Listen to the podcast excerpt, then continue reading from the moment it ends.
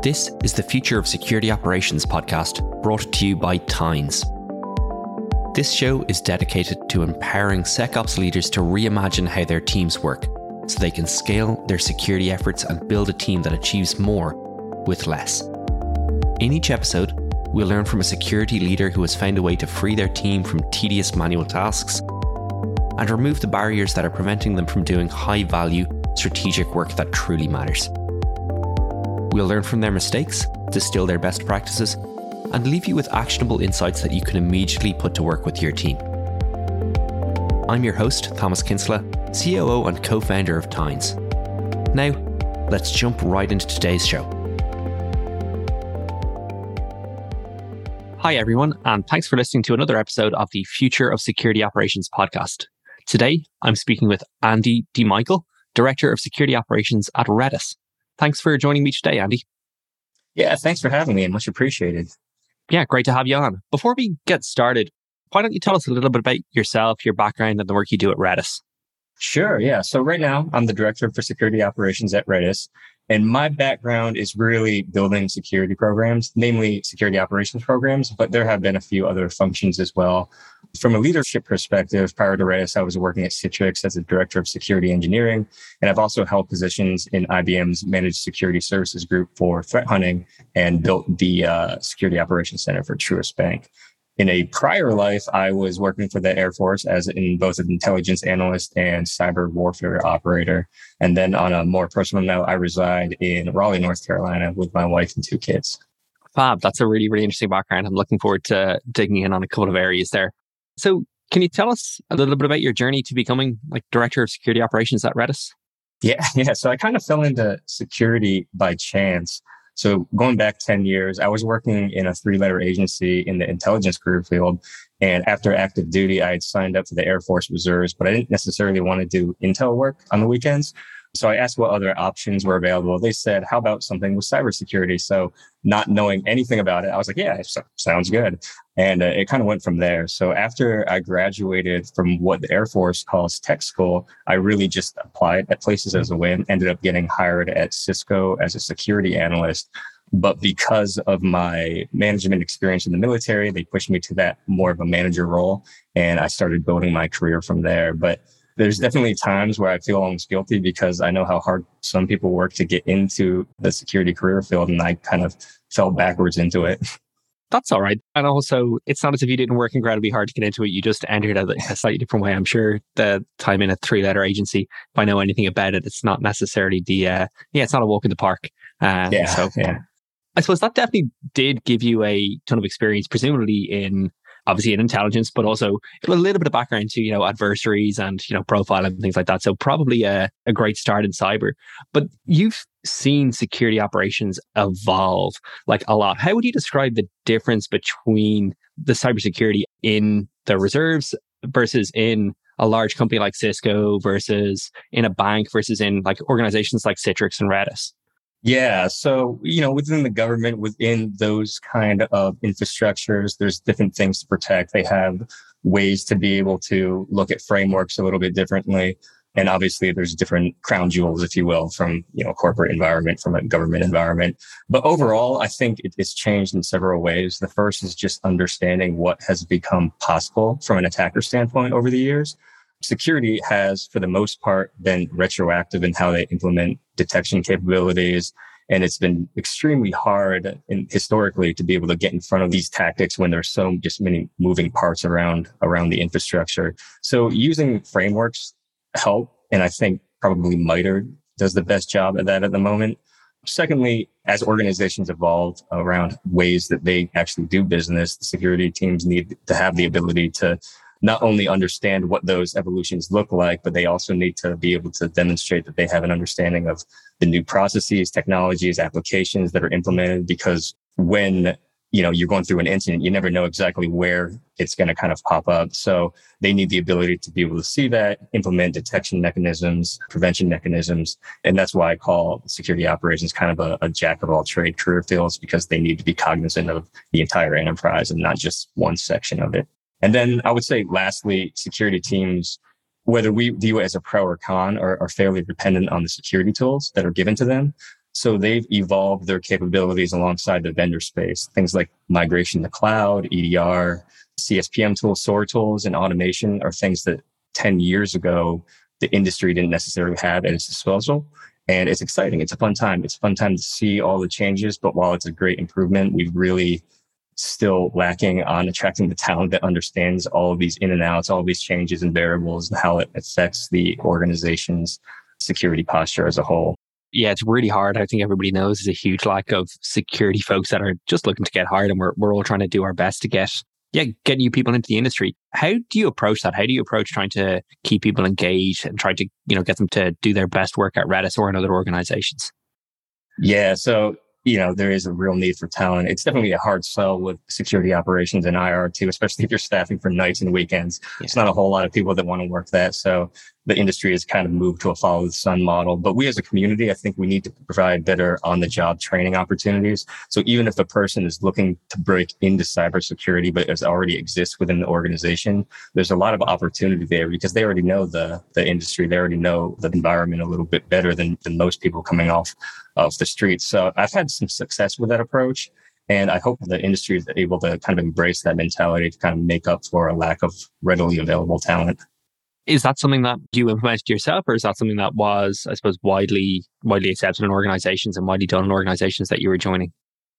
I think people tend to look outside a little bit more. That's why you're seeing a lot of people jump around from job to job, trying to figure out where, what best suits them you know, it's not a long tenure for security operations or IR unless you're in a really secure area. So I think that overall, there's definitely some discussion to have on whether we need to kind of embrace the scope change of how we look at hiring talent versus just trying to hire the next person that applies to the job. Yeah, I think there's a whole load of relevant uh, things we could talk about there one of the things that I really like about it, I suppose, hiring from within, but also some of our customers and some great companies, they, I suppose they use it to increase the diversity in cybersecurity. There's a lot of straight, cisgendered, straight white guys in, in cybersecurity. And it's a good way of saying, hey, there's actually a whole lot of talent. There's other ways of getting in. And also, if you're working in a good organization, you can say, hey, actually, we are a great team and there's a, there's a good culture and that you can bring in a whole lot of people there. I want to touch on one of the things that you said there, though, which is that a lot of people in security operations, they don't have a long tenure. Why do you think that is? I think it's a little bit of it mixes with, you know, a little bit of burnout. I think, I think a lot of security analysts, a lot of security engineers are kind of looking for that place where they can really make a difference. And you being in the career field as well, you've been at places where it's not always really easy to implement the ideas of security. A lot of the times there's contradicting ways of looking at what security wants to do. And it usually butts heads with another objective from the business. So I think that really has a, a way of kind of making people look. And then when there's opportunity coupled with that, with everyone just kind of hiring, I think that it provides a catalyst for people to kind of go out and, and see what else is out there. Nice. I definitely want to dive into that. So burnout and mental health is a huge challenge facing security engineers. And it is like there's a huge amount of like manual work as we were kind of talking about. But what have you done or what have you seen great companies do to address that challenge? Yeah, yeah, burnout's hard, right? Uh, so I think it goes hand in hand with the trouble of a, from a staffing perspective. Companies expect so much from security and it's incredibly hard to gauge wins in security when things are working well there's not a lot of people that are going to come out and say, Hey, nice work catching and removing that malware on, on, a laptop over the last few months. It's kind of considered just business as, as usual. It's when things aren't working well. There's a large incident that takes place. That's when the hard questions come out. Like, why didn't we catch this? Why didn't we have coverage here? Why did it take so long for us to be, be able to determine what we determined? And I think that high pressure coupled with long hours on incidents can easily and understandably take its toll. So I would advise other security leaders to really dig into what's burning people out. It's not necessarily that they've spent two weeks without sleep during it. It's sometimes just getting burnt out, just arguing with other teams on how to implement something. And I know that people say, Hey, take some PTO time, take some time away, take some time for yourself. And I think that's really, really important. But sometimes suggesting PTO is only going to delay the outcome from the underlying issue or issues. And it's typically not a one size fits all approach on how people deal with burnout. So I think people really need to understand what's the underlying issue for, for the burnout.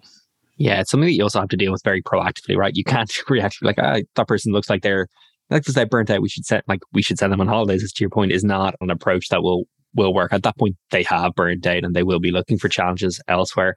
You mentioned there, security is often seen as like it's, I'd love to dive into how you measure wins, but while we're there, or just before that, like you said, security is often arguing with other teams. Like you've gone up through the ranks in security and now you're, you know, you're director, you're managing a team. How do you deal with your peers in IT and tech ops and HR and sales?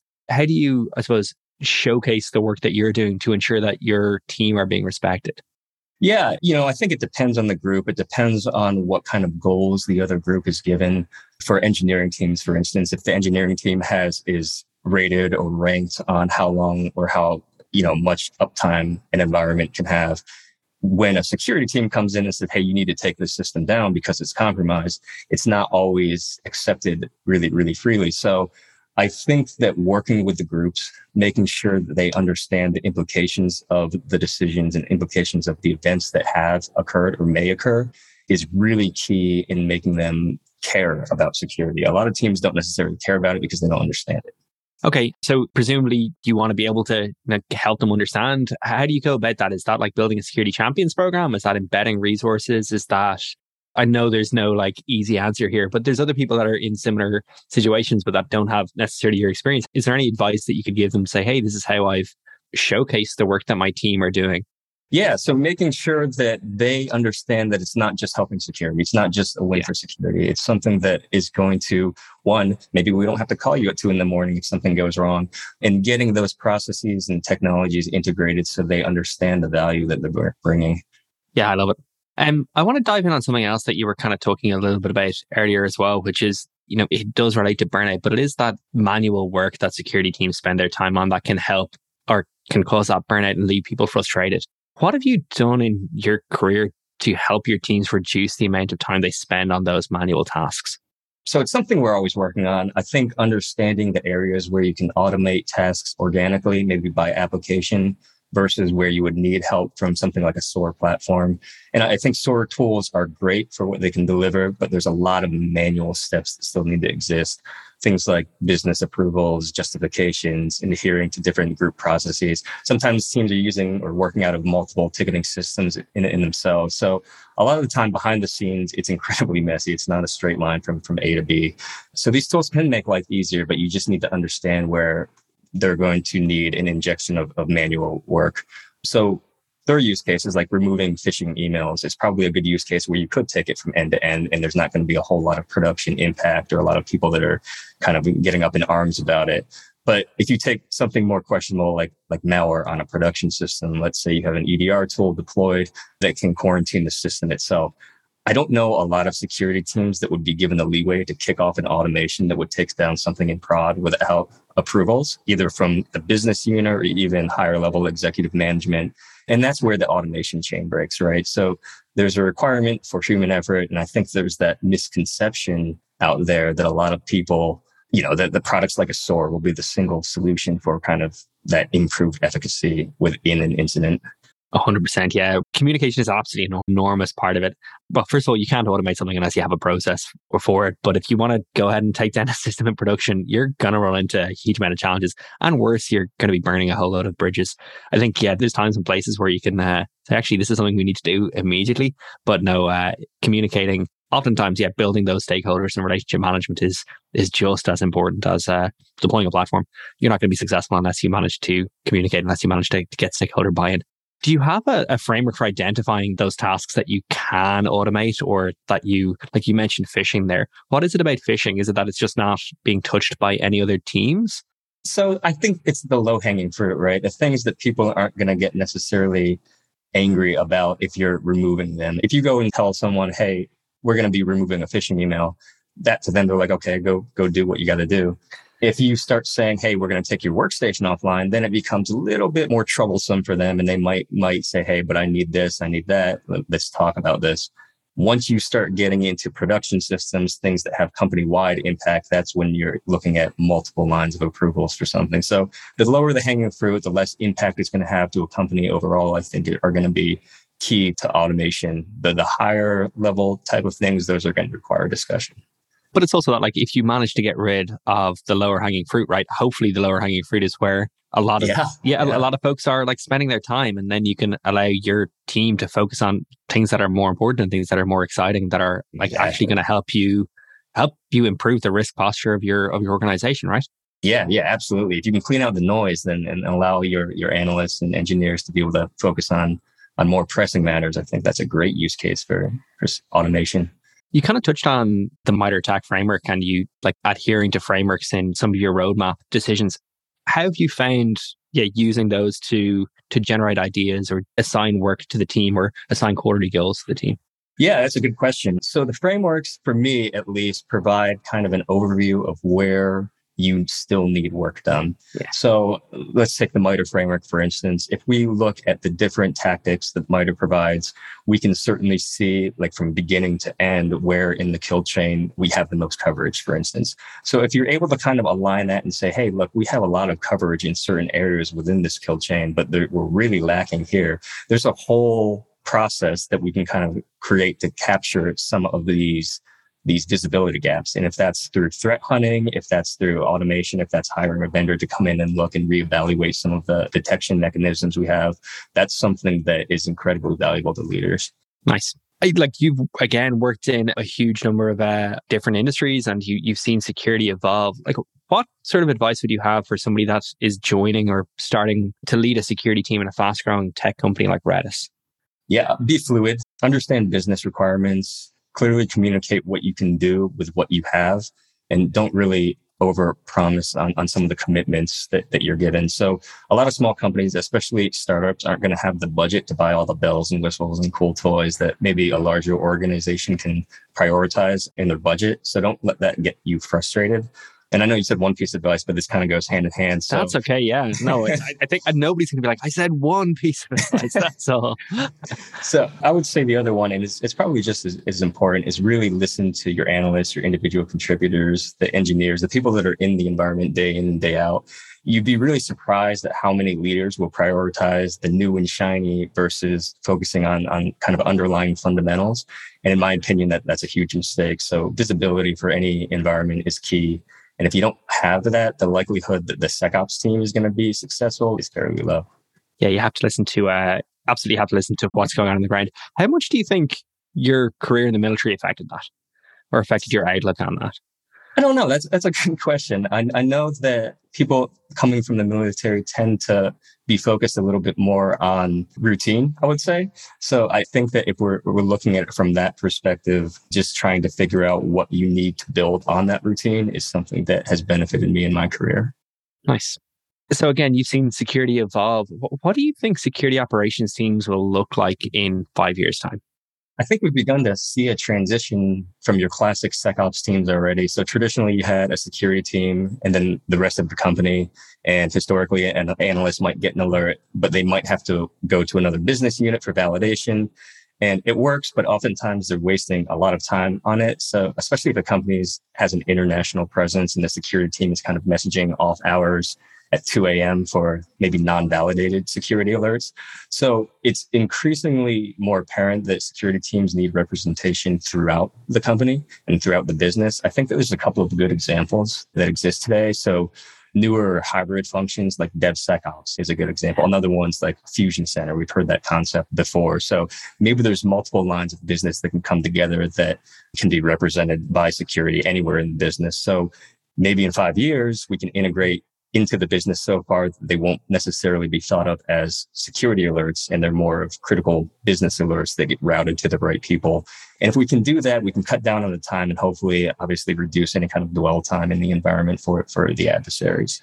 Yeah, it is really funny that like tech ops teams seem to have, I suppose we're, we're almost behind IT and tech ops teams. They seem to have managed that process. And I guess I'm talking for cloud first companies here, but they seem to have managed that process pretty well where like a, an outage is considered a real like business issue. And it's not so much like sometimes it is, there's finger pointing or blame apportioned, but it is still like everybody rallies around and everybody sees just how important it is to invest in, uh, invest in re- resiliency and invest in yeah, and you know, making sure that your technology is up to date. And even with IT now, it's seen actually we have to stay ahead. So to be, yeah, it'd be great to see um so security operating at the same level. I know you talked about, like, you obviously talked about SOAR, you talked a little bit about CSPM and a few other technologies. What are you excited about for like coming down the line? Or is there anything that you're like, ah, this is, uh, this is what's next. This is what I'm, I'm looking out for. I'm really looking to, you know, pin some of my hopes on, I suppose. Yeah. So we've seen a lot of supply chain attacks over the past couple of years. We've seen more companies move completely to cloud. And the way that security works within certain aspects of those functions, it's bits and pieces, I would say. There's a lot of opportunity to be able to kind of conglomerate all of that into one focus, one area. And right now, so if you look at like AWS versus GCP, AWS has things like GuardDuty, has things like CloudTrail. Then you switch over to GCP and it's Security Command Center. So you may or may not have a one to one ratio on coverage if you're using multiple clouds. So I think that there's a real opportunity. And I think CSPM is making inroads into that as far as being able to holistically look around all of your infrastructure, all of your build pipelines, everywhere that there might be an opportunity that, you know, your traditional EDR agents might not be able to detect. Yeah, nice. Along similar lines, how are you enabling or how are you equipping your team for that future? So I think it goes back into trying to evolve with the business. And as we see these new technologies come up, obviously they're improving and obviously they're changing all the time. So trying to get people out of the mindset of that you need a specific tool or you need something that is going to be able to, that you used in your, maybe your last job, that you're going to need that to be successful at your new job is going to be something that I think over the next probably half a decade, we're going to have to really kind of convince analysts that they're going to have to change their mindset to be able to look at these new new technologies, new ways of doing business. I think with security analysts, at least in my experience, their job is to basically be thrown into a you know a slightly confusing environment where something may or may not have happened and try to like orientate and figure out what's happened. So they should be in good shape, like understand the landscape as quickly as possible. So you should be in, in good shape to adapt, but it's still definitely going to be a really interesting challenge over the next few years for leaders and for analysts themselves. But on the good side, there's a huge amount of opportunity for people to take on more responsibility and to grow, right? Yeah, yeah, absolutely. And I think that we'll probably see some additional functions come out of there. So, you know, uh, splitting off of SecOps, you have things like threat hunting, threat intelligence. I think as the industry grows, as the new ways of doing business are kind of adaptive, it's going to be something where we can kind of go out and create additional functions within security operations itself. Yeah, absolutely. I think that's all we're going to have time for, I'm afraid, Andy. But this has been a real pleasure. If people want to follow your career, want to want to get in touch, what's the best way to do it? Again, thanks for having me. I'm out on LinkedIn. I think there might be another one or two Andy DiMicheles out there, but I think you'll be able to find me. All right. Well, best of luck, and I hope you come on again in the future. Thanks, Thomas. Much appreciated. Thanks for listening to the Future of Security Operations podcast by Tines. If you enjoyed today's show, please do us a favor and leave us a review on Apple Podcast or your preferred podcast platform. For additional episodes, visit tines.com slash podcast. And if you'd like to learn more about how Tines automation platform can transform your security operations team, visit tines.com. Thanks again, and I'll catch you on the next episode.